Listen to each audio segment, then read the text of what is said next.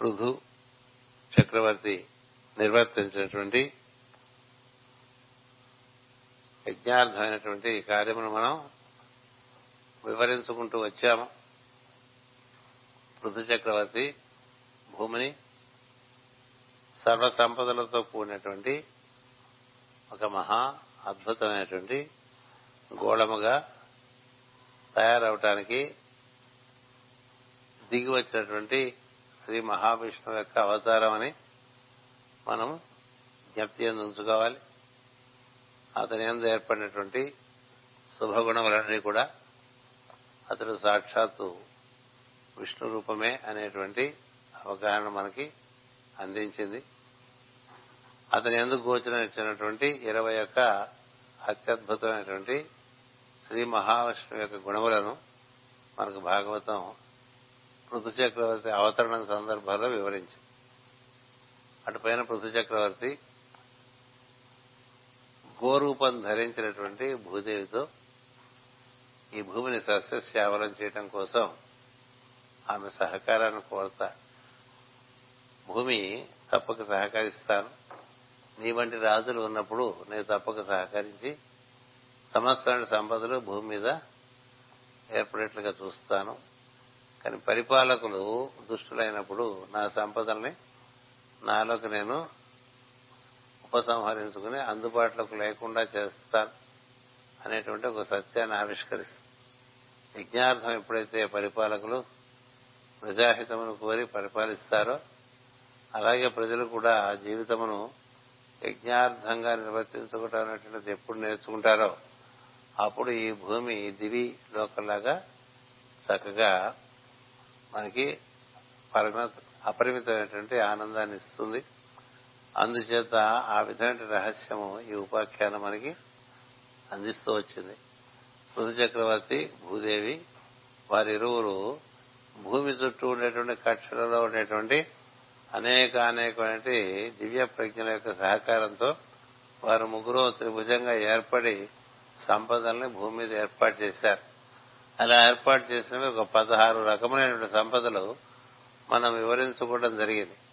అంటే ప్రతి ప్రజ్ఞని ఒక దాన్ని ఆవాహనం చేయటం, భూమి గోవుగా వచ్చినటువంటి ప్రజ్ఞ దూడగా ఉండగా పృథు చక్రవర్తి తదనుగుణమైనటువంటి సారమునంతా కూడా భూమి మీద ఏర్పరచడం, భూమిలో ఉండేటువంటి విషయములు కూడా దానితో అనుసంధానం చెంది అది చక్కగా రక్తి కట్టడం అనేటువంటి కార్యక్రమం మనం ఒక 3-4 తరగతులుగా చెప్పుకుంటూ వచ్చాం. దాంతో మనకి కథ పరిసమాప్తం అవుతుంది. అందుచేత ఈ విధంగా అనేకమైనటువంటి విషయమును భూమికి తీసుకొచ్చారు. అన్ని వివరించడానికి వీల్లేదు కాబట్టి ఒక 16 అంశములు ఇక్కడ ఏర్పాటు చేశారు. కొండలు హిమవంతుని దూడగా తోలుకుని వచ్చి అనేటువంటిది కిందటి తరగతిలో చెప్పుకున్నాం. తమ చర్యలను పాత్రలుగా చేసి పలు విధములైన రంగుల ఖనిజ పదార్థములను క్షీరముగా పితికినవి. ఈ విధముగా సమస్త చరాచర సృష్టియు వర్గములుగా ఏర్పడి తమలో ముఖ్యమైన వస్తువులను దూడలుగా, తాము పాత్రములుగా వివిధములైన ఆహార సారాదులను క్షీరములుగా పితికిరి. అంటే హైమవంతుడు చెప్పిన తర్వాత ఇంకా మరి వివరాలు ఎక్కువ చెప్పకుండా ఈ విధంగానే మిగతావన్నీ కూడా భూమికి తదనుగుణమైన సంపద ఏర్పడిచారనేటువంటిది మనం అవగాహన చేసుకోవాలి. అందుచేతనే మనం ఎలా అవగాహన చేసుకోవాలంటే మన చుట్టూ ఉండేటువంటి భూమి చుట్టూ ఉండేటువంటి ఆకాశం మనం గమనించినట్టయితే మనకి మొట్టమొదటిగా కనిపించేటువంటిది గ్రహములు కనిపిస్తాయి. అంచేత అన్ని గ్రహముల నుండి తదనుగుణమైనటువంటి సారం ఆ గ్రహముల యొక్క తత్వమును భూమితో అనుసంధానం చేసి భూమి మీద ఎందు మన శరీరముల ఎందు అది అనుభూతమైనటువంటి ఒక విధానం ఏర్పరిచారనేది మనం భావం చేసుకోవాలి. అవి 7 గ్రహములు మనకి ప్రధానంగా చెప్తాం. అది కాక ఛాయాగ్రహములుగా మనం రాహుకేతువులు కూడా చెప్పుకుంటాం. వీరి యొక్క ప్రభావం మన మీద ఉండటానికి, మన భూమి మీద ఉండటానికి ఏర్పాటు భూమి నిర్మాణం సమయంలోనే జరిగింది.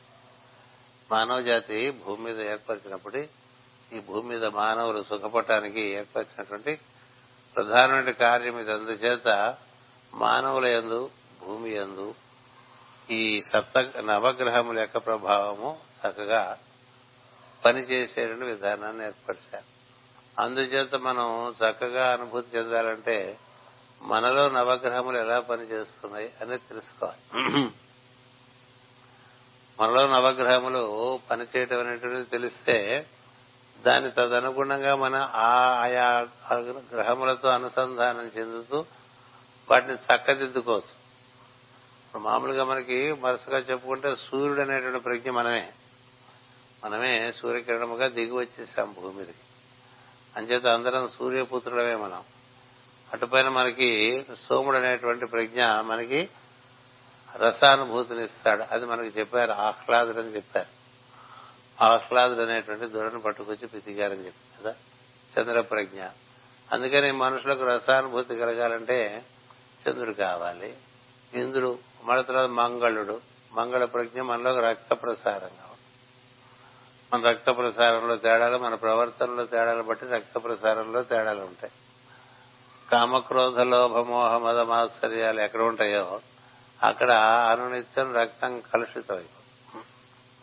అందుకని రక్త పరీక్షలు చేసుకుని మనం ఏవో ఆ మందులు ఈ మందులు వేసుకున్నా మనకి ఈ కామక్రోధ లోభ మోహ మద మాత్సర్యాలు అరిషడ్ వర్గాలని చెప్తూ ఉంటాం.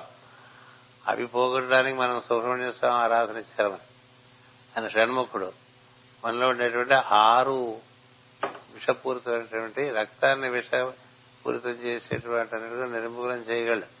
అదే ఆయన శక్తికి ఉండేటువంటి ఆయన శక్తి ఆయుధము. మన యందు ఆజ్ఞ నుండి మూలాధారం వరకు వ్యాప్తి చెంది ఉంది అంటారు. ఆయనయే ఆజ్ఞ నుండి మూలాధారం వరకు వ్యాప్తి చెంది ఉందంటారు. ఈ 6 కేంద్రములే ఆజ్ఞ నుంచి మూలాధారం వరకు ఉండే కేంద్రములు. 6 కేంద్రములే 6 ముఖములుగా ఆరాధన చేసుకోమని చెప్తారు. అందుకే కుమార సంభవం పుస్తకం ఒకటి ఈ మధ్య వచ్చింది, మీకు అవకాశం ఉంటే చూసుకోవచ్చు. ఇది మనం బాగా చేసుకుంటే మన యందు కుజుడు చక్కగా వర్తించడం మొదలుపెడతాడు. కుజ శక్తి సాధించలేనిదే లేదు, కుమారస్వామి సాధించలేనిదే లేదు. కుమారుడు అతనికి గురువు సహస్రారమునందు ఉండేటువంటి గణపతి సహస్రారములందు మిగతా 6 కేంద్రములందు కుమారస్వామిని ధ్యానం చేసుకునే విధానం ఉంది. అంచేత కుమారస్వామి మనలో చక్కగా నిర్మాణం కాకపోతే మనం ఏం చేసినా మనకి ఏమీ సిద్ధించదు. ఎందుకంటే ఆయన సంకల్ప బలం. ఆయన కుజ సంకల్పం అంటే అది తిరుగులేని సంకల్పం. దేవతలకు నాయకుడు ఆయన. ఎలాంటి అసురులనైనా కేవలం దర్శనం మాత్రం చేత అసురశక్తిని నిర్వీర్యం చేయలేనటువంటి మహాశక్తి మనం. అంచేత అలాంటి శక్తి మనం ఎందు ఏర్పడాలంటే మనం కుజుని ఆరాధన మనకి ఇస్తారు. ఈ దీక్షలన్నీ కుజ దీక్షలే. 40-45 రోజులు దీక్ష పడుతూ ఉంటారు. ఆ దీక్షలు దేనికోసం? మన ప్రవర్తన, మన వాక్కు, మన భావాలు వాటిని నిష్కల్మషంగా చేసుకోవటం కోసం. మనం ఎప్పటికప్పుడు కల్మషం అయిపోతూ ఉంటాయి, భావాలు కల్మషం అవుతూ ఉంటాయి పరిసరాల వల్ల. దానివల్ల భాషణము కల్మషం అయిపోతుంది, అది ప్రవర్తనలోకి వచ్చేస్తుంటుంది. అందుచేత ధర కూడా ఉండాలంటే మనలో కుజ శక్తి సంకల్ప శక్తిగా ఉంది. భూమి అందు ఆ శక్తి ఉన్నది, అది మనకు అందుబాటులో ఉన్నది. మనం అందుకని మన పెద్దలు మనకి ఏ విధంగా సుబ్రహ్మణ్య స్వామిని ఆరాధన చేసుకోవాలి. సుబ్రహ్మణ్యం సుబ్రహ్మణ్యం షణ్ముఖనాథ సుబ్రహ్మణ్యం అని మనకి భజన చేయిస్తూ ఉంటారు. శరవణ భవాయ నమః అని మంత్రం చెప్పిస్తూ ఉంటారు. అది పెద్ద విషయం. దాన్ని చక్కగా చిన్నగా ఒక పుస్తకంలో ఇచ్చాను, చదువుకుని అవకాశం ఉంటే అది నిర్మాణం చేసుకోవచ్చు. చేసుకుంటే మన రక్తశుద్ధి దానివల్ల జరుగుతుంది, మన సంకల్ప బలం పెరుగుతుంది. అలాగే బుధుడు విచక్షణనిస్తాడు. భావముల యందు, భాషణ యందు, వర్తనమునందు ఏది సరైనటువంటి వర్తనము ఏది కాదు అని తెలియపరుస్తూ ఉంటాడు బుద్ధుడు. మనలో దైవము బుద్ధిగా వసించి ఉంటాడు. అంచేత బుధ శక్తి మనలో పెంచుకోవడం అంటే విచక్షణ కలిగి ఉంటాడు. అలాగే గురుగ్రహం మనకి బాగా దాని యందు గురువు యొక్క అనుగ్రహం కావాలంటే తెలుసుకుందాం అనేటువంటి ఆర్ద్రత చాలా ఉండాలి. ఏదైనా తెలుసుకుందాం అనేటువంటిది ఏంటి, ఊళ్ళో విషయాలు, పక్క వాళ్ళ విషయాలు కాదు, దైవమును కూర్చి తనకు కూర్చి. ఇందాక మనం పద్యాలు చదువుకున్నాం, అందులో ఎక్కడి నుంచి వచ్చాడో తెలుసుకోవడం, ఏం తెలియదు, నిన్న శుభము లేదు, దివ్య కీర్తి లేదు, జగతి పుట్టి పుట్టి చచ్చి చచ్చి అట్లా ఉంటూ ఉంటాడు వీడని చెప్పి ఒక పద్యం ఉంది. అంచేత మన గూర్చి మనం తెలుసుకుంటే దైవం గూర్చి కూడా తెలుసు. అదే దైవం గూర్చి తెలుసుకుంటే మన గురించి కూడా మనకు తెలుస్తుంది. దాని యందు మనకుండే ఆసక్తి బట్టి మనకి జ్ఞానవృద్ధి ఉంటుంది. అంచేత తెలుసుకుందాం అనేటువంటి భావంగా నారద మహర్షి ఉంటాడు. అందు చిల్లర లోకాల్లో తెలుసుకోవటం అనేదన్నీ కలహాలకే మనకు వస్తాయి కదా. పొరిగింట్లో ఏం జరుగుతుందో, లేకపోతే వాళ్ళ ఇంట్లో ఏం జరుగుతుందో, వీళ్ళింట్లో ఏం జరుగుతుందో ఇవన్నీ తెలుసుకుంటే కలహాలు వస్తాయి. అంచేత చిల్లర లోకాల్లో నారదుడు కలహ భోజనుడు అంటారు. ఊర్ధలోకాల్లో ఆయన మహాయోగి, సమస్తమును సమన్వయం చేసి పరబ్రహ్మతత్వం అందించగలిగినటువంటి యోగి. ఆయనే వేదవ్యాసునికి ఉపదేశం ఇచ్చిన, ఆయనే మనకి వాల్మీకి మహర్షి. వాల్మీకి ఆది, మనకి ఆది కావ్యం ఆది రామాయణం, ఆది కవి వాల్మీకి. అందుచేత ఎలా వాళ్ళకి అనుగ్రహించారంటే తెలుసుకుందామన్న భావన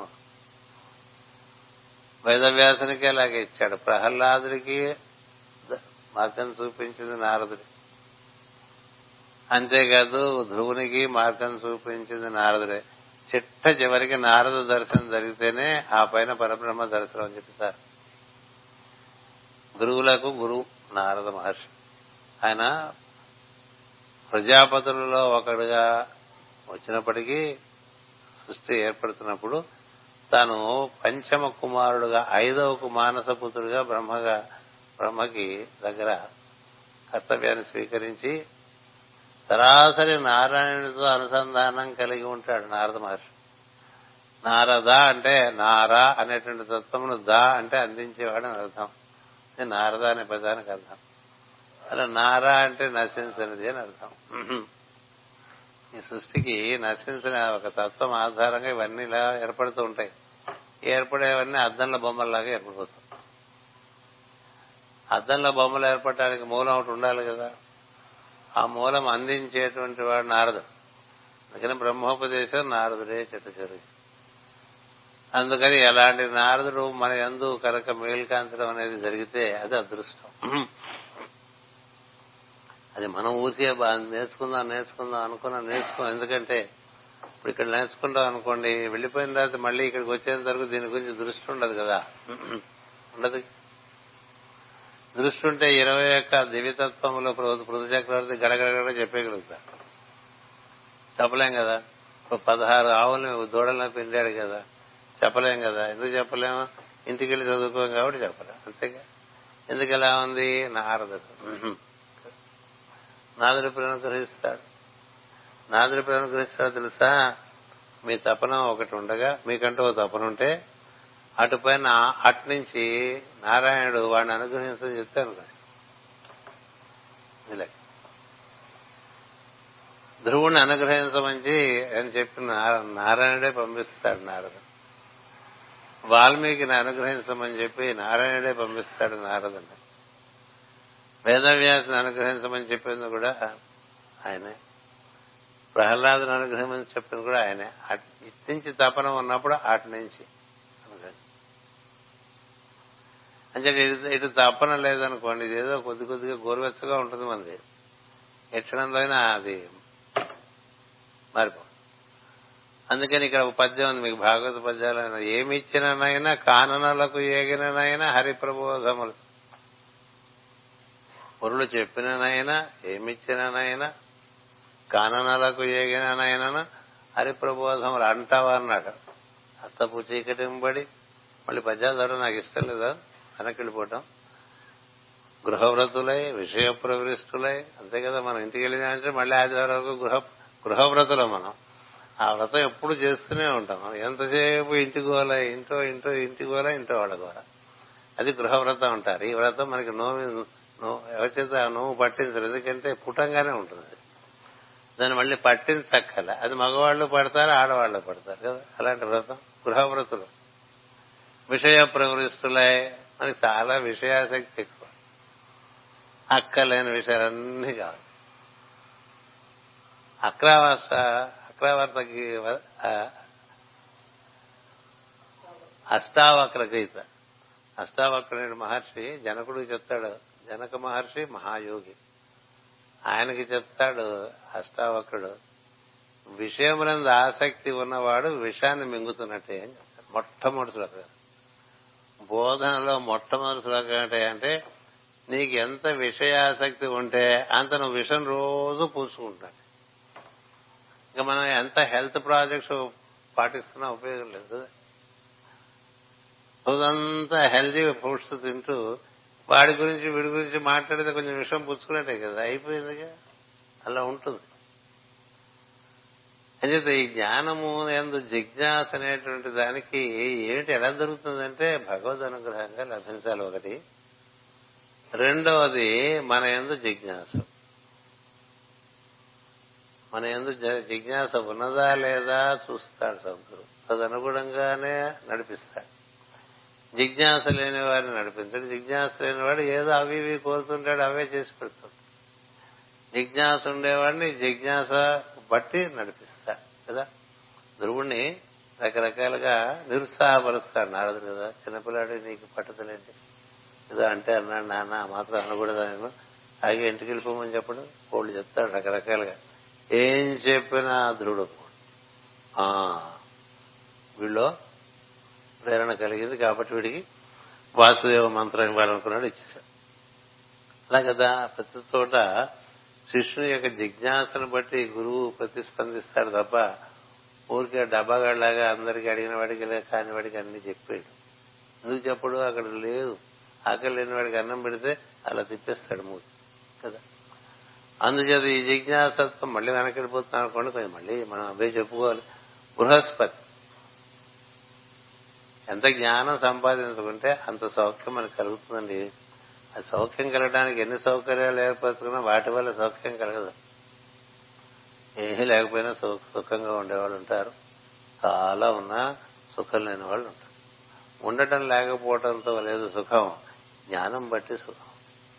అందుకని గురువారం కాదు శుక్రవారం వస్తున్నాం కదా. అంచేత సుఖం ఎక్కడి నుంచి వస్తుంది నీకు? జ్ఞానం వల్ల కలదు. ఏది నిత్యము ఏది అనిత్యము, ఏది సర్వవ్యాపకము ఏది పరిమితము, దేని దేనితో కూడి ఉంటే మనం శాశ్వతంగా ఆనందంగా ఉంటాం, దేనితో కూడి ఉండకపోతే ఈ సృష్టిలో అన్ని మన దగ్గర ఉన్నా కూడా మనం ఎలా ఆనందం లేకుండా ఉంటాం అని చెప్పడానికే హిరణ్యకశిపుడి కథలు రావణాసుడి కథలు ఇస్తారు. మరి రావణాసుడికి లేనిదంటూ లేదు, అన్నీ ఉన్నవారు, సుఖం ఒకటే లేదా రావణుడికి లేదంటూ లేదండి. మొత్తం 14 లోకాల్లో ఉండే విలువైన వస్తువులు తెచ్చేసుకున్నాడు అన్ని. పైగా ఎన్ని తెచ్చుకున్నా మనలాగా నిండిపోదు అది. ఆయనకు పుష్పక విమానం అని ఎప్పుడు విశాలంగానే ఉంటుంది. ఎన్ని వస్తువులు తెచ్చి పెట్టేసుకున్నాడో 14 లోకాల్లోంచి, ఎంతమంది సౌందర్యంతో కూడినటువంటి కన్యలు తెచ్చుకున్నాడో అందరికీ అక్కడే ఏర్పాటు చేసేసాడు ఇండివిజువల్ గా ఫ్లాట్స్. ఇది పుష్ప విమానంలోనే. మీకు రామాయణం చదువుకుంటే చాలా ఆశ్చర్యం ఇస్తుంటే అలాంటి ఒక విమానం ఉన్నదనేది పెద్ద విషయం కాదు. కుబేరుడిది అది తీసుకుంటాడు, దాని నిండా ఎన్నైనా నింపుకోవచ్చు. వాడికి ఎక్కడైనా ఆవా, ఎప్పుడు సుఖంగా ఉండేవాడు కదా, ఎప్పుడు ఇంట్లో ఉండేవాడు కదా, ఎప్పుడు తిరుగుతుండేవాడు, ఎప్పుడు ఎవరితో అక్కడేదో ఉందంటే అక్కడ పరిగెత్తాడు, అక్కడ యుద్ధం చేయడం, అది తెచ్చుకోవడం, ఇంటికి పెట్టుకోవడం, ఈ లోపల ఇంకోటి వస్తాడు ఇంకోటి చెప్తాడు, అక్కడికి వెళ్తాడు. ఇట్లా చాలా విపరీతమైన బిజీగా అయిపోయింది లైఫ్ అంతా. ఎన్నడూ సుఖపడలే, చచ్చిపోయిన తర్వాత సుఖపడ్డాడు. అది ఇవ్వడానికే భగవంతుడు సరాసరి లంకకు వచ్చాడు కదా. లంకకు వచ్చి వీడికి సుఖాన్ని ఇచ్చాడు రాముడు అనిపిస్తుంది. ఇక సుఖం మన బట్టే ఉంటుంది, మనకెంత జ్ఞానం ఉంటే అంత సుఖం. నా జీవితంలో నేను ఎప్పటికీ మర్చిపోలేను మాస్టర్ గారు మాట అన్నారు, ఎప్పుడు చెప్తూ ఉంటాం మీకు కూడా. మనం ఇంత అబద్ధాలు పడుతుంటాం కదా, మాస్టర్ గారు మీకు ఇల్లు కడితే ఎలా ఉంటుందంటే నాకు వెళ్ళేందుకు అది మనం అసలు ఊహించే విషయం కాదు కదా. నాకెందుకో ఇల్లు అన్నారు, మనకి అసలు ముందు అదే కదా కావాలి. ఇట్లా ఉద్యోగం రాగానే ఈఎంఐలు కట్టుకుంటూ ఇల్లు ఫ్లాట్ కొనుక్కోవాలి కదా, అలా ఉంటుంది మన బతుకు. ఆయన జ్ఞానమే ఆయనకి ఇల్లు కదా. అందుకని అదేం మెసేజ్ నాకెందుకు ఇల్లు అంటారు ఏంటంటే తాతగారికి లేదు కదా. ఆ రెండు వాక్యాలు నా జన్మలో మర్చిపోలేదు, నా జన్మలో. మరి నాకెందుకు కొనుక్కోమన్నాడు అయ్యా, నీకు ఉండాలన్నా, నీకు ఉండాలి నాకు ఉండకూడదు చెప్తారు, అలా చెప్పారండి. నేను అంటే ఒక మనిషి మన మధ్య అలాంటి మనిషి తిరిగారు. మనం పడే తాపత్రయాలు చూస్తుంటే చాలా దుఃఖం, చాలా అవి ఏర్పడచ్చు, ఏర్పడకపోవచ్చు. ఓకే, ఏర్పడితే ఏర్పడకపోయినా అది ధీరులు నిరపేక్షులు ఆత్మారాములైన కదా. ఎప్పుడు ఏదో కప్పల తక్కడలో ఒక కప్ప ఎప్పుడు బయటకు గెంతేస్తూనే ఉంటుంది మన జీవితాల్లో. ఆ కప్పను తీసుకునే లోపల ఇంకో కప్ప ఎగిరేస్తుంది, ఈ కప్పను తీస్తే మరో కప్ప ఎగిరేస్తూ ఉంటుంది. ఇట్లా కప్పలు పోగేసుకుంటే ఎన్నాళ్ళు బతుకుతుంది. ఈ కప్పలు ఎగురుతూనే ఉంటే మనం వాడుతూ ఉందాం అనుకుంటే అన్ని కప్పలు గంపలోనే ఉండకపోయినా మనకు సంబంధం లేదు. వాడు చూసుకుంటాడు అనుకుంటే ఆ రోజు నుంచి వాడికి సుఖం ఉంటుందండి. ఇలాంటి సుఖం ఇంకా ఎప్పుడు రేపు సుఖపడదాం, నెక్స్ట్ ఇయర్ సుఖపడదాం, ఆ పై ఏడాది సుఖపడదాం అంటూ ఉంటాం కదా.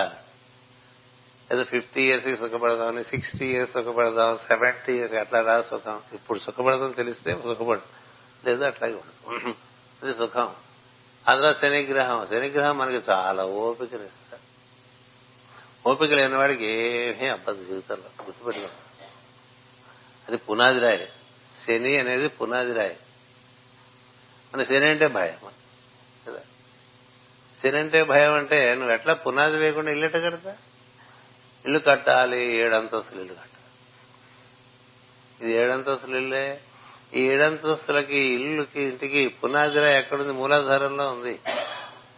మూలాధారంలో ఆయన చాలా నువ్వు స్థిరంగా ఉండగలిగటానికి శని మనకి 3 అడుగుతాడు. నువ్వు ఏదైనా సహించగలవా అని అడుగు. ఏదైనా సహించగల ఆయన అడిగేది అంటే ఏదైనా సరే సహించగలవా అని. మనం ఏదైనా ఒకటైనా సహించగల. ఎంత తేడా చూడండి. సహిస్తే బలం వస్తుంది. సహించిన వాడికే బలం. ఏదైనా భరించగలవా? కాస్త తలకాయ నొప్పిగా ఉంది అనిపిస్తుంది అని అనిపిస్తుంటేనే మనం చేసేసుకోవాలి కదా. చిన్న విషయాన్ని కూడా అన్ని మందులు మింగేస్తుంటాం, ప్రతిదానికి మందులు మింగేస్తాం. ఎందుకని? సహించలేం. దేని యందు ఓర్పు ఉండదు.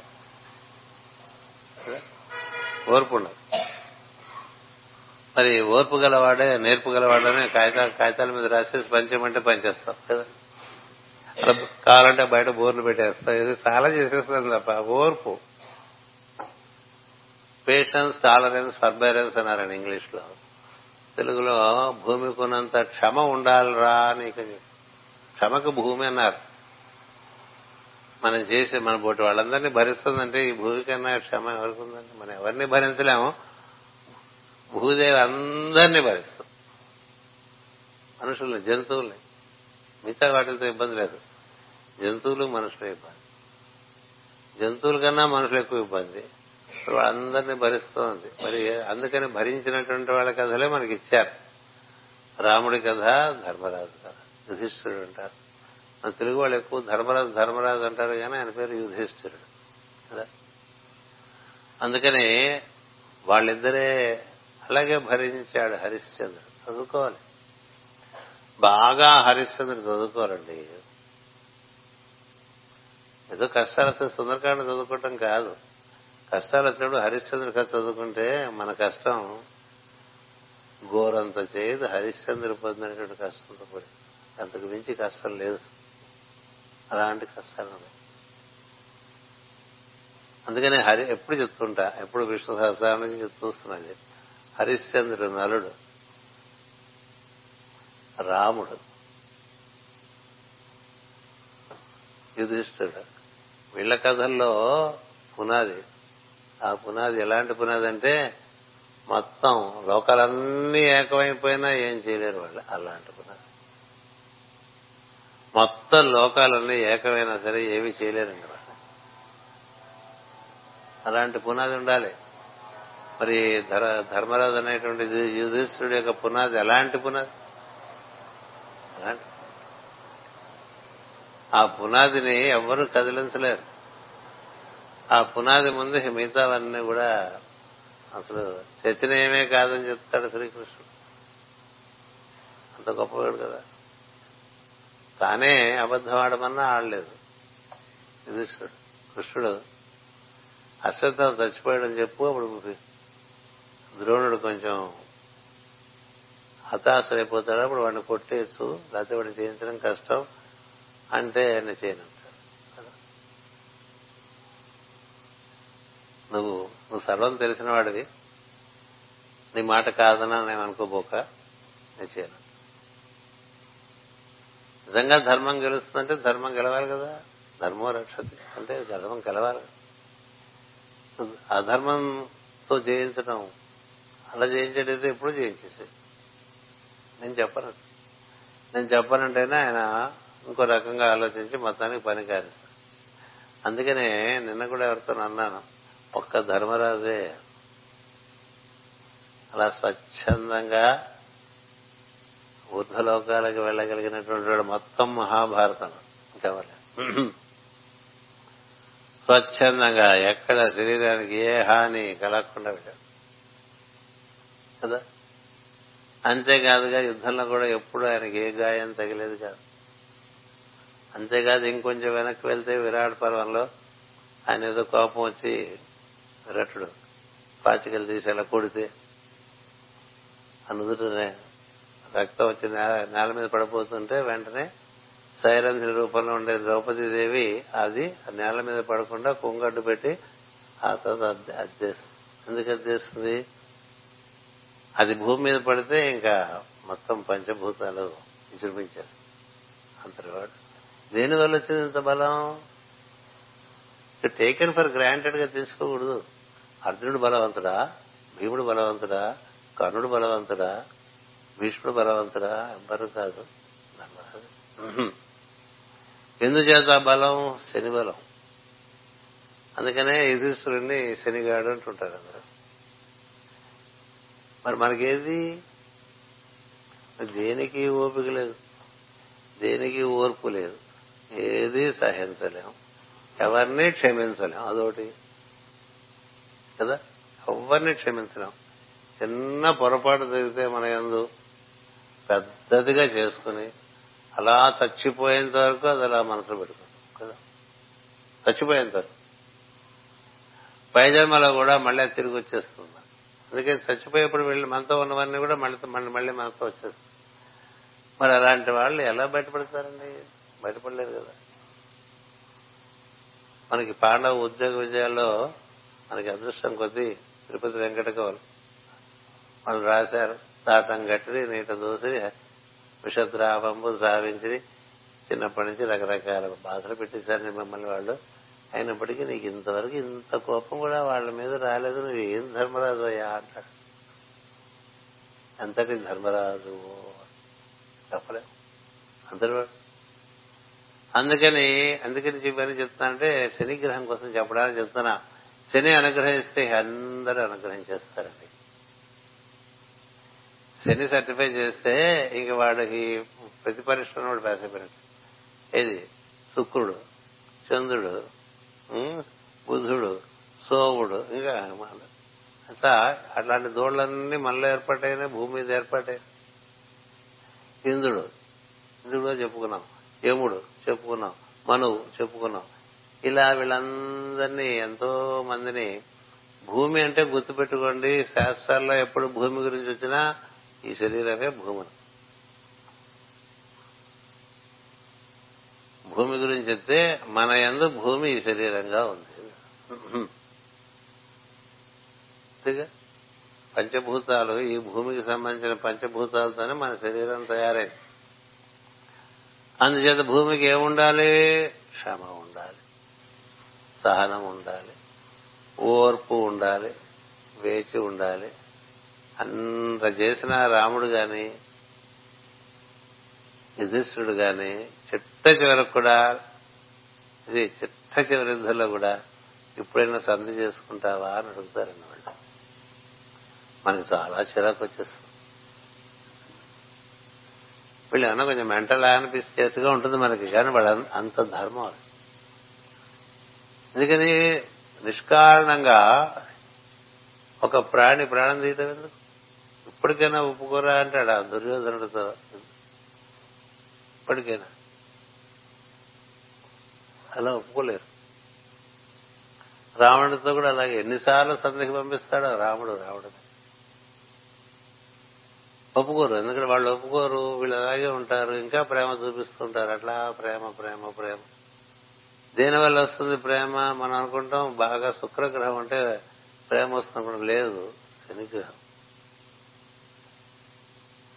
శని అలా పట్టుకుంటాడు. ఇంకొక మాట చెప్తాను, అర్థం చేసుకోండి. మూలాధారంలో దెబ్బ తగిలిందనుకోండి ఆ మనిషి నిలబడగలండి. అక్కడేవో కొంచెం డిస్లోకేట్ అయింది అనుకోండి, వాడంతా పర్ లైఫ్ మంచమే, కూర్చొని కూడా కూర్చోలేడు, కూర్చోబెట్టినా కూర్చోలేడు. అది ఎంత విలువైన విషయం, మూలాధారం. అక్కడ పూస తేడా పడ్డదనుకోండి అయిపోయింది, ఇంకా ఎలా ఉండాల్సి, కూర్చోలేడు, నిలబడటం అనేది ప్రయత్నం లేదు, నడిచేది అనేది మాట్లాడిన ఎక్కడ, అది మూలాధారం. అక్కడ ఉన్నాడు శని, అక్కడి నుంచి కట్టుకొచ్చారు ఏడంతస్తులు. మూలాధారంలో శని, స్వాధిష్టానంలో కుజుడు, మణిపూరకంలో చంద్రుడు, హృదయంలో శుక్రుడు, కంఠమందు బుధుడు, ఆగ్నేయందు సూర్యుడు, సహస్రారమునందు గురుడు. ఇలా మనకి రోజు ఆరాధన చేసుకోవాలి. సహస్రారమునందు గురుడు, గురువు ఆయన సూర్యుడు కూడా గురువే. గురువు సూర్యుడు మనమైతే మన గురువు గారు మన సహస్రాలలో నెత్తిని మోసుకెళ్ళాలి గురువు గారు. మన కంఠమునందు బుధుడు, మన వాక్కును బట్టి మన కంఠ శబ్దాలు చీకట్లు అంటూ ఉంటాం కదా, మన కంఠ శబ్దాలు చీకట్లు చేస్తున్నాయా వెలుగును ప్రసరింపజేస్తున్నాయా? మేది సౌండ్ ఐ అటర్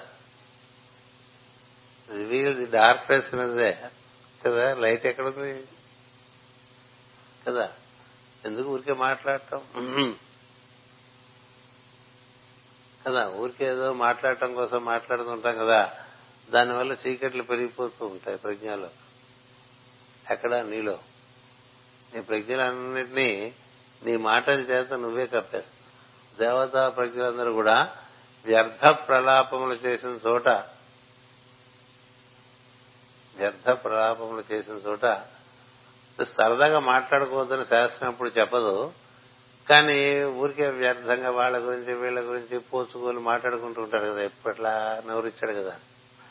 అలా చేస్తే ఏం జరుగుతుందంటే నీలో ఉండేటువంటి దివ్య ప్రజ్ఞలన్నీ, దేవతా ప్రజ్ఞలన్నీ కూడా వాటిని అసురత్వం కలుగుతాయి, అంటే సురత్వం కోల్పోతాయి. వాటి మీద అలా చూడండి, మనం తుడుచుకోపోతే ఎలా దుమ్మంతా పడిపోయి అదేమిటో తెలియకుండా అయిపోతుంది. ఒక 2 ఏళ్ల తర్వాత మన ఇంటికి మనం వచ్చామనుకోండి, మన ఇంట్లో అన్నీ మనం దులుపుకుంటే తప్ప ఏమిటో కూడా కనపడం. అంచేత కంఠమందు బుధుడు,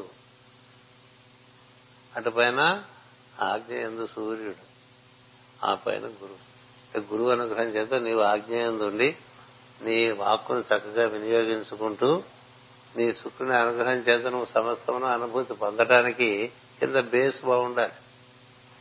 ఇదా చంద్రుడు వణిపూరకం అంటే భావములు, స్వాధిష్టానమందు కుజుడు అంటే ప్రవర్తనము, అటుపైన శని మూలాధారమునందంటే మనకి ఈ 3 కావాలి. ఏది? క్షమ, సహనము, ఓర్పు. ఏవైతే కలియుగంలో మనుషుల దగ్గర లేవో అవి శనిస్తాడు. అందుకని ఎవరు శిక్షణ వల్ల మనిషి శాశ్వతంగా బాగుపడతాడంటే శని శిక్షణ వల్లే బాగుపడతాడు. ఇంకా శని ఎన్నాళ్ళున్నాడు జాతకంలో చూసుకోకూడదు. శని ఎప్పుడు ఉంటాడు జాతకంలో, ఎప్పుడు ఉంటాడు? దగ్గరకు వచ్చాడు అనుకోండి, ఏళ్ళనాడు శని అంటే భయపడకూడదు, మనలో మార్చుకోవాల్సిన అప్పుడు మార్పులు తప్పనిసరి చేస్తాడు.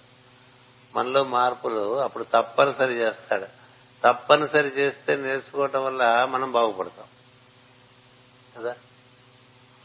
మనం ఏవి నేర్చుకోకపోవటం వల్ల మనం బాగుపడటం లేదో అవి నేర్చుకోవటం తప్పనిసరి చేస్తాడండి, అప్పుడు మనం బాగుపడతాం, లేకపోతే బాగుపడడం కదా. అంటే మనకి బాగా నోరు వ్యర్థంగా వాడేటువంటి అవకాశం అనుకోండి, మన భాషలో చెప్పాలంటే నోటి దూలు అంటారు. అది ఉన్నవాడికి ఈ ఏలినాటి శనిలో వాడి నోరు పారేసుకోవటం వల్ల అలా విపరీతమైనటువంటి కష్టం వచ్చేస్తుంది. నోరు పారేసుకోవటం వల్ల జస్ట్ ఒక మాట అంటాం వల్ల చాలా అయిపోతుంది. అంత నేను అంతగా ఏమనలేదండి అంటే చాలు, అంత చాలు, ఇదొక చాలా అనేసావు, అవన్నీ ఊరుకున్నారు. ఇప్పుడు ఈయన వచ్చాడు కాబట్టి అది నేర్పుతాడు. ఇంకా మరి జన్మ జన్మలకి నోరు తెరిస్తే ఒకటి అట్లా చేస్తాడు. అది ఏ విషయాలైనా సరే వీడి ప్రోగ్రాం పెడతాడు. అది 7.5 ఏళ్ళండి చక్కగా ఓపిగ్గా నేర్పు. అందుకని ఆత్మ సాధనలో ఏం చెప్తారంటే అసలు ఆయన ఆవాహనం చేసుకోమని చెప్తారు కదా. సరే అంత మనం చేయలేకపోయినప్పటికీ తెలుసుకోవాలి మన పరిమితత్వములు దాటించడానికే మనకి శని ప్రజ్ఞ మనలో దగ్గరగా వచ్చింది అని అర్థం. ఇప్పుడు మీకు సప్త గ్రహాల గురించి చెప్పడానికి ఉదాహరణ చెప్పా. ఇలా మనలో 12 రాసులు ఉన్నాయి. 12 రాసులు.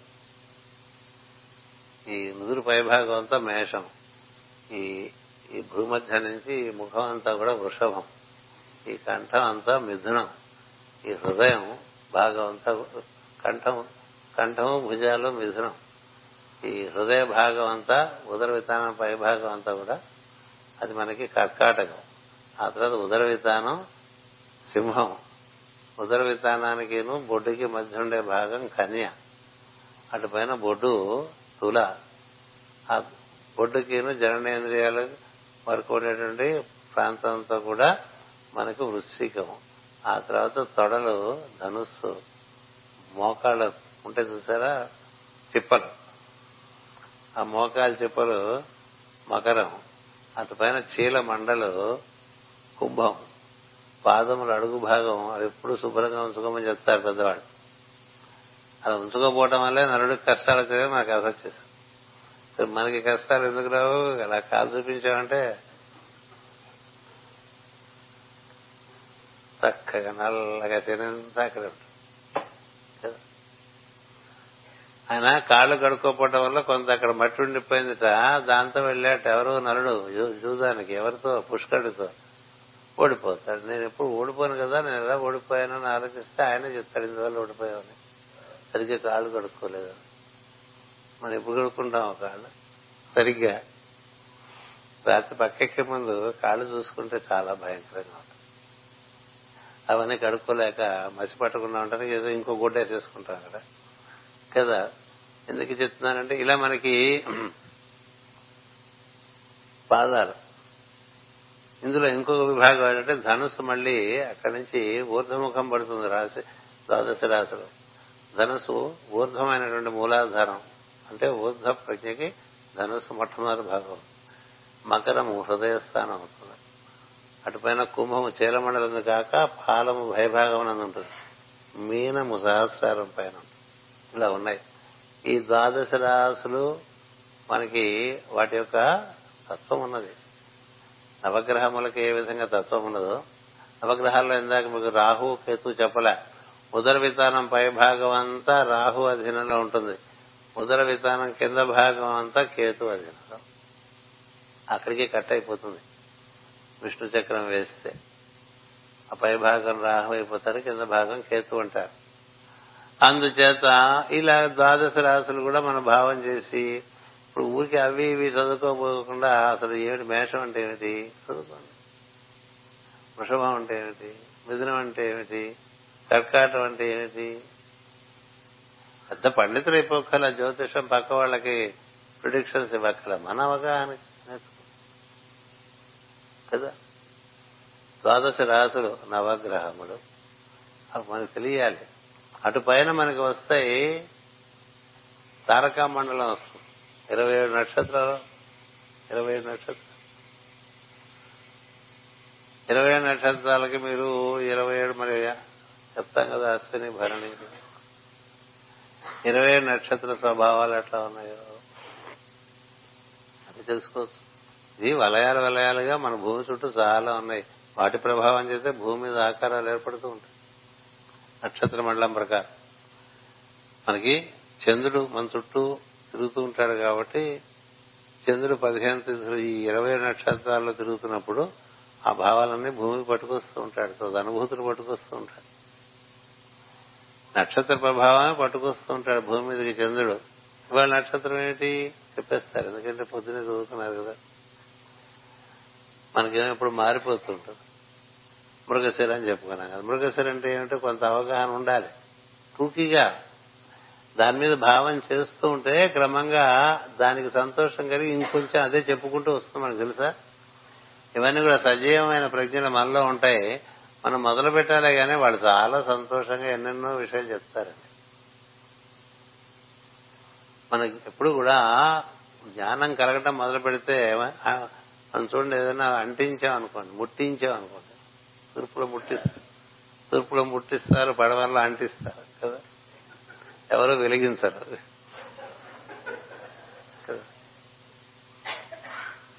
వెలిగించాలి కదా, అవి వెలుగుతాయి. వెలిగిన తర్వాత వాటిని అగ్ని దానంతరదే వాయువు సహాయంతో వ్యాప్తి చెందుతూ ఉంటుంది. ఒక్క పాక అంటుకుందంటే అక్కడి నుంచి మిగతా పాకలన్నీ తడిపేసుకుంటారు. ఎందుకని వ్యాప్తి, అగ్నికి వాయువు తోడు, వాళ్ళిద్దరు కవలలు, పంచభూతాలు, ఒకళ్ళకొకళ్ళు బాగా సాయం చేసుకుంటారు. అగ్నికి వాయువు, వాయువుకి అగ్ని. అందుచేత మీరు ఒక్కటి కాస్త నేర్చుకోవడం మొదలు పెడితే, మరి వీడికి ఇంట్రెస్ట్ ఉందిరా మనకి ఇంకొంచెం నేర్పుకుందాం, లోపల నుంచే ఇంకొంచెం తెలియపరుస్తారు. ప్రార్థనలోనే తెలుస్తాయో ప్రార్థనలు అసలంటూ మన దగ్గర వెలుగుని చుట్టాలి తప్ప, కుంపటి వెలుగుండాలి తప్ప బొగ్గులన్నీ అంటుకుంటాయి. అన్ని బొగ్గులు కణకణకణకణకళాడిపోయారు.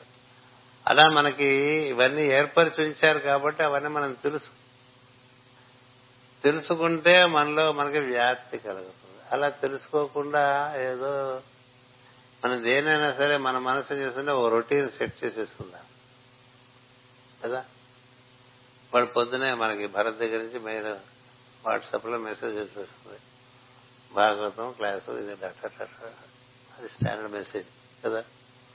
అందరూ వస్తారు, ఇవన్నీ పెట్టేస్తారు, మీరందరూ వస్తారు, కూర్చుంటారు, నేను వస్తాను చెప్తాను. తర్వాత ఏంటి దీని గురించినటువంటి జిజ్ఞాస, దీని కూర్చున్న జిజ్ఞాస అంటే ఏంటంటే, మీకు ఎవరన్నా మీ పొయ్యిలో ఒక నిప్పు కణిక వేస్తే మీరు ఇంటికి వెళ్ళి విసురుకుంటే కదండి, అది పొయ్యి అంతా అంటుకుంటుంది. విసురుకోకపోతే ఆరిపోతుంది. పూర్వకాలంలో అవే కదా, ఇప్పుడంటే మనకి స్టవ్ వచ్చింది. పిన్నిగారు అన్న బొక్కన ఇస్తారా అని వెళ్ళి తీసుకుని చిన్న గరిటలోనూ చెప్పలోనూ తీసుకొచ్చి నీ కంపోట్లో వేసుకున్నాడు కదా. వాళ్ళంటే వెలుగుతుంది పొయ్యి, మనంటే వెలగదు కదా. ఎందుకంటే బొగ్గులు సేవ్ చేసుకోవాలి మనం, అందుకని రాత్రి నీళ్లు పోసేస్తాం. అవి ఆరి మర్నాటికి మళ్ళీ రెడీ అవ్వడానికి టైం పడుతుంది. సరే వాళ్ళు వెలుగుతుంది కదా, వెలుగుతుంది తెచ్చి పడేసుకుంటే మన కుంపటి వెలుగు కదా. ఎప్పుడు వాయువు, అగ్నికి వాయువు కావాలి. అలా మనం ఈ వెన్నవన్నీ మళ్ళీ ఇంటికి వెళ్ళి నెమరేసుకుని దీని మీద పెంపొందించుకున్నాం అనుకోండి, ఇవి ప్రార్థనలో గుర్తు తెచ్చుకోవడానికి ప్రయత్నం చేస్తున్నాం అనుకోండి. కుబేరుడు ఆసనం ఇచ్చాడు అని చెప్తే ఏమన్నాడు ఇక్కడ, కుబేరుడు ఆసనం అంటే సత్వధాతుమైనటువంటి శరీరము, ఆ ధాతువులన్నీ ఏర్పాటు చేశారు. అది మనకు గుర్తొస్తే మనం సహస్రం నుంచి మూలాధార వరకు ఉండే 7 ధాతువులు తెలుసు. అలాగే ఇంద్రుడు ఏదో ఇచ్చాడని చెప్పారు కదా, ఇంద్రుడు ఏమిస్తాడు, తన్మయత్వాన్ని ఇస్తాడు. ఆయన ఎక్కడున్నాడు చెప్పుకున్నాం. ఇలాంటివన్నీ వరుసగా 16 తోడలు చాలు మనకి, మరి ఎక్కువ చెప్పినా మన కష్టం, అందుకని 16తో ఆపేవాడు. ఇప్పుడు నేనేనా చెప్పాను మీకు, 9 గ్రహాలు చెప్పాను, 9, 12 రాసులు చెప్పాను, 12, 21, 27 నక్షత్ర మండలాలు చెప్పాను, 48 కదా. ఇవి కాక 5 సూర్యమండలాలకి సంరక్షిస్తున్నటువంటి ప్రజ్ఞలు ఉన్నాయి. అవే ఇంద్రుడు, యముడు, వరుణుడు అంటాం. యురానస్ అంటే వరుణుడు, ఇంద్రుడు అంటే నెప్ట్యూన్, ప్లూటో అంటే యముడు. వాళ్ళు 5 సూర్యమండలాలకి ఏకంగా వాళ్ళు సహకారం అందిస్తూ ఉంటారు. మరి వాళ్ళని కూడా కలుపుకున్నాం అనుకోండి, వాళ్ళు 3, 52 చాలా బాగుంటాయి మనకి. ఇలా కళ్ళు మూసుకుని వాళ్ళతో పెట్టుకున్నాం అనుకో. అలా మనం తీసుకుంటే ఇప్పటికే భాగవతంలో ఒక్కొక్క స్పందనలో ఎన్నో చెప్పుకుంటూ వచ్చాం, ఎన్నో చెప్పుకున్నాం. శిరస్సునందే ఉంటుంది, కుడి చెవందే ఉంటుంది, ఎడం చెవందే ఉంటుంది కదా, ఏముంటుంది తెలియదు. గురుజన వ్యాఖ్యానం చెప్పినప్పుడు కుడి చెవిలోంచి ఏమి వినిపిస్తే, ఎడం చెవిలోంచి ఏమిపిస్తారని చెప్పాం. కుడి చెవిలోంచి దేవతలు వినిపిస్తారు, ఎడం చెవిలోంచి పితృదేవతలు వినిపిస్తారు. అది మనకు గుర్తుందనుకోండి, కొంతవరకు అదృష్టం. గుర్తెందుకుంటుంది? మాటి మాటికి గుర్తు తెచ్చుకుంటే గుర్తుంటుంది, లేకపోతే గుర్తుండదు. నాలుగు చివరు ఎవరు ఉంటారు? సరస్వతి ఉంటుంది. దాన్ని ఎలా వాడుకోవాలి? అక్కడ సరస్వతి ఉందని గుర్తుంటే దాన్ని ఎలా పడితే ఎలా వాడం కదా. అలాగే కంఠమందు వాగీశ్వరి దేవతలు ఉంటారు. ఆ కంఠం గుంటలో నకులి వాగీశ్వరుడు, అట్లా కళ్ళల్లో సూర్యచంద్రులు ఉంటారు, నోట్లో వరుణుడు అగ్ని ఉంటారు, నోట్లో నీరు వరుణుడు, నోట్లో వేడిమి అగ్ని, దానివల్ల తినేదంతా అగ్నిముఖం, మొత్తం ముఖం అంతా ఇంద్రుడు అన్నారు. ఇట్లా రకరకాలుగా చెప్పారు. అసలు ముఖంలోనే చాలా దేవతలు ఉన్నారండి. శిరస్సునందు మనకి పరతత్వం ఉంది, కుడి చెవు ఎడం చెవి దేవతలు పితృదేవతలు, ముక్కులో అశ్విని దేవతలు, రెండు పుటాల్లోంచి మనకి ఉచ్ఛ్వాస నిశ్వాసలుగా అశ్విని దేవతలు పనిచేస్తున్నారు. కన్నో మిత్రశం వరుడహ అని స్టైల్ గా బతికితే ఏం లాభం? వాడు అక్కడే ఉన్నాడు మనం చూడకుండా. మనలో ఉచ్ఛ్వాస నిశ్వాసం నడిపిస్తున్నటువంటి వాళ్ళుగా ద్వంద్వములుగా రెండు పుటాల్లోంచి పనిచేస్తున్నారండి వాళ్ళు. మనం శంనో మిత్ర శం వరుణ అనగానే ఇక్కడ గుర్తురావాలి, ఓహోహో వీడు మన దగ్గర కదా. శన్న ఇంద్రో మరి భూమధ్య దగ్గర ఉన్నాడని చెప్పా కదా, బృహస్పతి. శన్నో విష్ణు ఉరుక్రమ. ఎవరు ఉరుక్రముడు అంటే ఈ మొత్తం ఎన్ని ప్రజ్ఞలకి సమాహార ప్రజ్ఞగా ఉంటాడు పైనుంచి కింద వరకు. ఆ ఉరుక్రముడు దిగి రావడం వల్ల హిరణ్యవండం ఏర్పడింది చెప్పి చెప్పుకున్నాం మనం.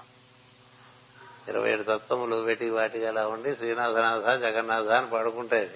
మా వల్ల ఏమవుతుంది? ఎవరు కలిసి రారని. ఎవరు కలిసి వస్తారు? ఎవరూ కలిసి రాకపోతే ఏం చేయాలో తెలుసా? ఉరుక్రముడుగా విష్ణువుని ఆరాధన చేసుకోవాలి. చేసుకుంటే ఒక్కొక్కళ్ళు ఒక్కొక్కళ్ళు ఒక్కొక్కళ్ళు కలిసి అక్కడ జరిగింది సృష్టి మొదట్లోనే. కాబట్టి మనకైనా అంతే. శన్నో విష్ణు ఉరుక్రమ కదా. మరి శన్న ఇంద్రో బృహస్పతి, శన్నో విష్ణు విక్రమ. నమస్తే వాయు ఉన్నాడా? నువ్వే ప్రత్యక్ష బ్రహ్మ అన్నాం. ఆ తర్వాత గురుగారు చదువుకుంటాం, అవత వక్తారం అవత.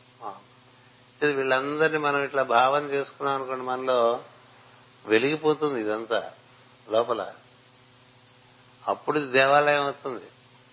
అదేదో ఊరికే రొటీన్గా కొట్టేస్తే వాళ్ళు ఎవరు మన్నేం పిలవట్లేదు రావాలేదు. వాకు మనతో రిలేట్ అయ్యమని పిలిస్తే పలుకుతారు తప్ప, మీతో మీ పక్క చూసి మిమ్మల్ని పిలిస్తే పెరుగుతుంది. ఆటో చూస్తూ మిమ్మల్ని పిలిస్తే మీరు ఎందుకు పెరుగుతారు? మనలో ఉన్నటువంటి ప్రజ్ఞలు మనం గుర్తించి వాటిని పిలుస్తున్నాం అనుకోండి, వాళ్ళు చాలా వాత్సల్యం కలిగినటువంటి వాళ్ళు. అది విచిత్రం. ఇన్నాళ్ళు ఈ గాడిని మనం పట్టించుకోలేదు, ఇప్పుడు ఎందుకు వీడు పలకాలని అనుకోట. ఒక్కసారి పిలిస్తే ఎవడు చాలా ఆనందపడిపోతాడు. అదేమిటో ఘోరం కదా. ఎన్నిసార్లు పిలిచినా ఫోన్ పెట్టేస్తాం. ఇప్పుడు వీడు చేసాడు, వీడు ఫోన్ చూద్దాం. ఎన్నాళ్ళు వీడు సైలెంట్ మోడ్ లో పెట్టేసి, లేకపోతే స్విచ్ ఆఫ్ చేసేసి ఏవేవో అబద్ధాలు చెప్పుకుంటూ, అబద్ధం చెప్పినప్పుడల్లా సరస్వతి ఇక్కడ వెళ్ళిపోతుంది, అక్కడ ఉండదు. అదే చెప్పాడు, జన్మ భస్త్రిగాక అన్నాడు, ఢమఢమ ధ్వనితోడి ఢక్కగాక అన్నాడు కదా. ఏవో రకరకాలుగా చదువుకున్నాం. అవి ఒకసారి అవి చదువుకున్నా బాగుంటాయి. ఎక్కడ ఫుల్ స్టాప్ పెట్టాలో లేదు, ఎక్కడ కామా పెట్టాలో లేదు, అలా వరుసగా చదివేస్తారు అక్షరాలు. ఓ పద్యానికి ఎక్కడ ఆపుకోవాలి, ఎక్కడ మొదలు పెట్టుకోవాలి, ఎక్కడ సంధి విడదీసుకోవాలి ఏం లేదు. అలా వరుసగా అక్షరాలన్నా కూడా వరుసగా చదివేస్తాం. అదేంటది? రాముని తోక వివరండి ఇట్లని అట్లా చదువుకుంటే పద్యాలు ఏమానందం అండి. పుస్తకాలు ఇచ్చాను, అందరూ చదివేస్తున్నారు. ఎవరికి ఎక్కడ ఫుల్ స్టాప్లు పెట్టాలో చూసుకోండి, ఇంటికి వెళ్ళి అర్థం చేసుకోండి. పద్యాన్ని అర్థం చేసుకుని చదువుకుంటే అద్భుతంగా ఆనందాన్ని ఇస్తుంది. లేదా వినండి, అర్థం తెలియకుండా ఎక్కడ ఆపాలో తెలియకుండా అలా మనకు అక్షరాలు వస్తుంది చదివేస్తే పోతన మాత్రం బాధపడతాడు. ఆయన చిరంజీవి కదా, ఏంటో ఇలా చేస్తున్నావు నన్ను అని చెప్పి. దేనికైనా అది బాగా రావాలంటే దాని మీద జిజ్ఞాసం. అందుచేత మళ్ళీ వెనక్కి వచ్చేద్దాం. ఈ విధంగా వీళ్ళు జరుగుతున్నది. ఇట్లా వీళ్ళందరికీ సంవత్సర చక్రాలు ఉన్నాయంటే ఒక్కొక్కళ్ళ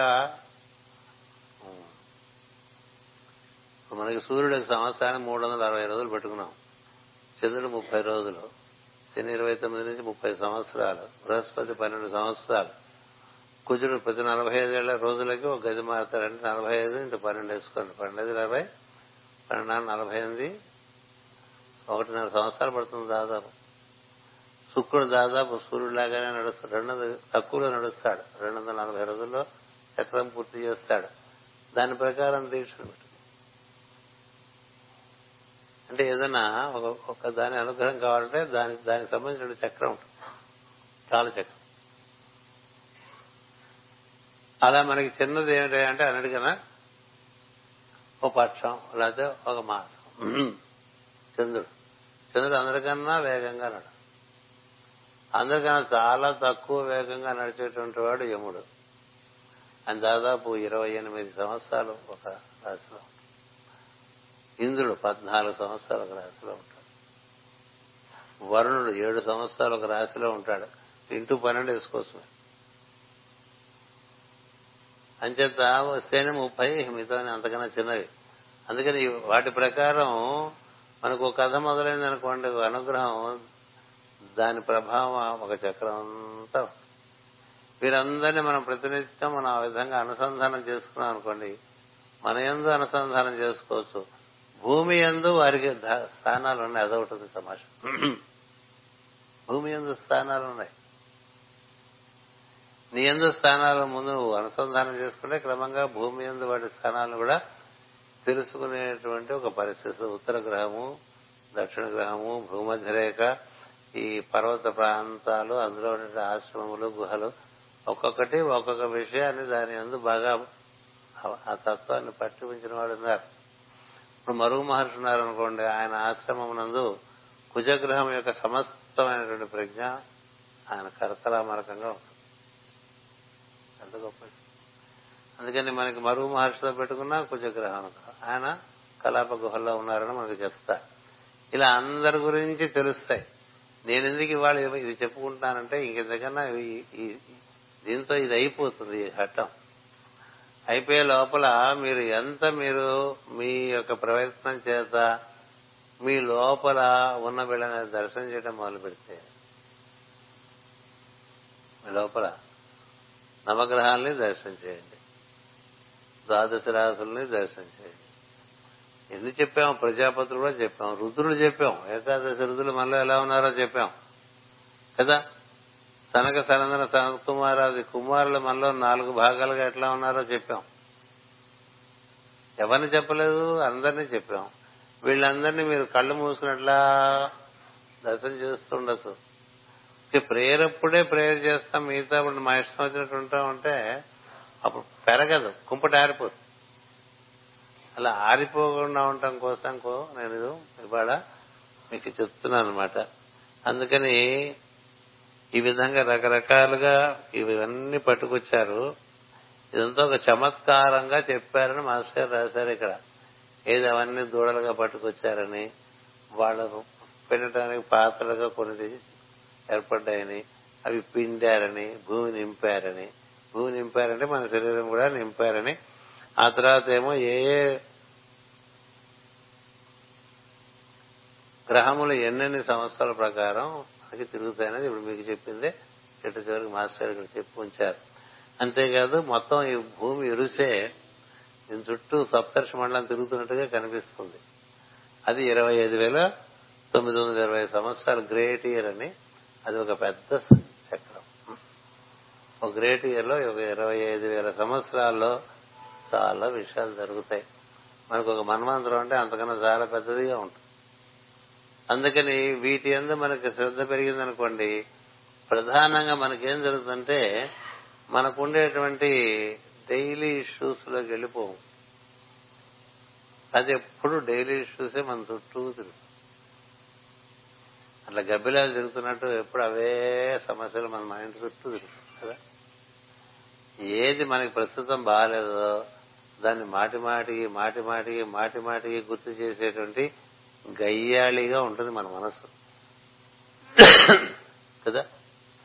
ఊరికే కూర్చుంటే ఏం గుర్తొస్తుంది చెప్పండి? మంచి విషయం గుర్తురాదు, సమస్య గుర్తొస్తుంది. ఊరికే కూర్చుంది ఎందుకు గుర్తొస్తుంది? మనసులో ఆ లక్షణం, దీని సంగతి ఏం చేశావు, ఏం చేస్తావు, ఏం చేయలేక కదా ఉన్నావు, ఏమైనా చేయగలిగితే చేస్తాం, చేయలేని దాని గురించి మనం ఏడిపిస్తూ ఉంటుంది మనం. అందుకని ఈ స్థానికంగా మనం అంటే లోకలైజ్ అయిపోతుంటాం విషయాల్లోకి, అవి మనం బాగా కుంగ తీస్తూ ఉంటాయి. సమస్య లేని వారు ఎవరు ఉంటారు ప్రపంచంలో? ఏదో సమస్య, సమస్యలోనే మనసు ఉండిపోతే ప్రాణము ప్రజ్ఞ రెండు నిరసిస్తాయి. అలా కాకుండా ఈ దివ్య ప్రజ్ఞలతో మనలో ఉండే వాటితో మనం అనుసంధానం చెందాం అనుకోండి, ముందు మన సమస్యల నుంచి మనం బయటకు వచ్చేస్తాం. ఇది మనసు బయటకు రావటమే, మన ప్రజ్ఞ మనసులో ఉంటుంది. మనసులో నుంచి బయటకు వచ్చింది అనుకోండి, అప్పుడు దాన్ని మనం అక్కడ కూర్చోపోతే ఆ సమస్యను పరిష్కరించడానికి చాలా మంది ఉన్నారు మనలోనే. అందుకనే మాస్టర్కి గారు అంటూ ఉండారు, నువ్వు చేతి చేస్తే నేను చేసి పెడతాను, నువ్వు అక్కడ అడ్డంగా చేయబెడితే నేనేం చేయలేను. మనం చేయబెట్టంటే మన మనసు దాని మీద ఎట్లా పెట్టి దాన్ని పట్టి ఉంచుతాం. అందుకని ఏం చేస్తారు, నాకు అప్ప చెప్పేసి అంటారు. అదంత ఈజీ కాదు నాకు కదా చెప్పడానికి, నాకు అప్పచెప్పేసే అంటే అప్పచెప్పేస్తే అవుతుందో కాదు అని డౌట్ వస్తుంది. అందుకనే మనకి faith is different from belief అంటుంది madam levels. Faith is different from belief. Belief అంటే మూఢ విశ్వాసం, ఫెయిత్ అనేది సద్గురునందు దైవం నందు విశ్వాసం. అన్నిటికీ తేడా అదేంటంటే, ఎవరికి సద్గురునందు కానీ దైవం నందు విశ్వాసం ఉంటుందో వారు క్రమంగా మనసు బుద్ధి మధ్య ఎక్కువ దివ్య విషయం మనసు పెట్టి ఈ చిల్లర విషయాలు అప్పచెప్పేమన్నారు కదా, ఆయనకు అప్పచెప్పేదాన్ని విశ్వాసంగా అప్పచెప్పేస్తాను. అలా అప్పచెప్పిన వాళ్ళకి అన్ని అంది వస్తాయి తప్ప ప్రతి వాళ్ళకి అప్పచెప్పేసాను వాడే పట్టు కూర్చుంటాడు కాబట్టి ఏం చేయలేమని చెప్తుంది ఆవిడ. ఇప్పుడు మనకన్నా పెద్దవాళ్ళు 3 మంది మనకి సాయం చేయడానికి ఉండేవాళ్ళు ఉన్నప్పుడు, నాకు వదిలే నేను చూసుకుంటానని వాళ్ళు అంటే మనం వదిలేయగలగాలిగా. అలా వదిలేయటానికి కూడా మనసులో పరిణామం ఉండాలి. బాగా పరిణితి చెందినైతే మనసే తప్ప వదిలేయలేదు. విశ్వాసం కలగటం కూడా పరిణితిలో భాగం అని చెప్తాం బ్లావెట్స్కి. అందరికీ విశ్వాసం కలగదు. మూఢ విశ్వాసంలోంచి బయటపడి నిజమైనటువంటి విశ్వాసంలో ప్రవేశించారు, దాని నమ్మకం. భగవంతుని నమ్మటం వేరు, నచ్చటం వేరు అన్నారు మాస్టర్ గారు. నచ్చటం అంటే ఏంటంటే తప్పకుండా ఆయన చూసుకుంటాడు, మనకి మనం చేయాల్సి మనం చేద్దాం, ఆ పైన ఆయన వదిలేద్దాం అనేటువంటిది విశ్వాసం. అది దృఢమైన విశ్వాసం. దాన్ని ఫెయిత్ అని డిఫైన్ చేసింది ఆవిడ. మిగతావన్నీ బిలీఫ్స్. బిలీఫ్స్ ఉండేవాళ్ళు వాళ్ళకి ఎన్నడూ జ్ఞానంలో ప్రవేశించరు.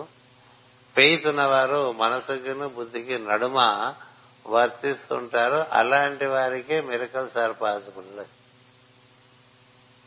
Where there is faith there a miracle is possible. అందుకని వాళ్ళకి ఆ పైన ఉండేటువంటి బుద్ధి, ఆ పైన లోకాల్లో ఉండే దివ్యత్వము అందుబాటులోకి వస్తుంది. అందుకని వాళ్ళకి జరుగుతుంది.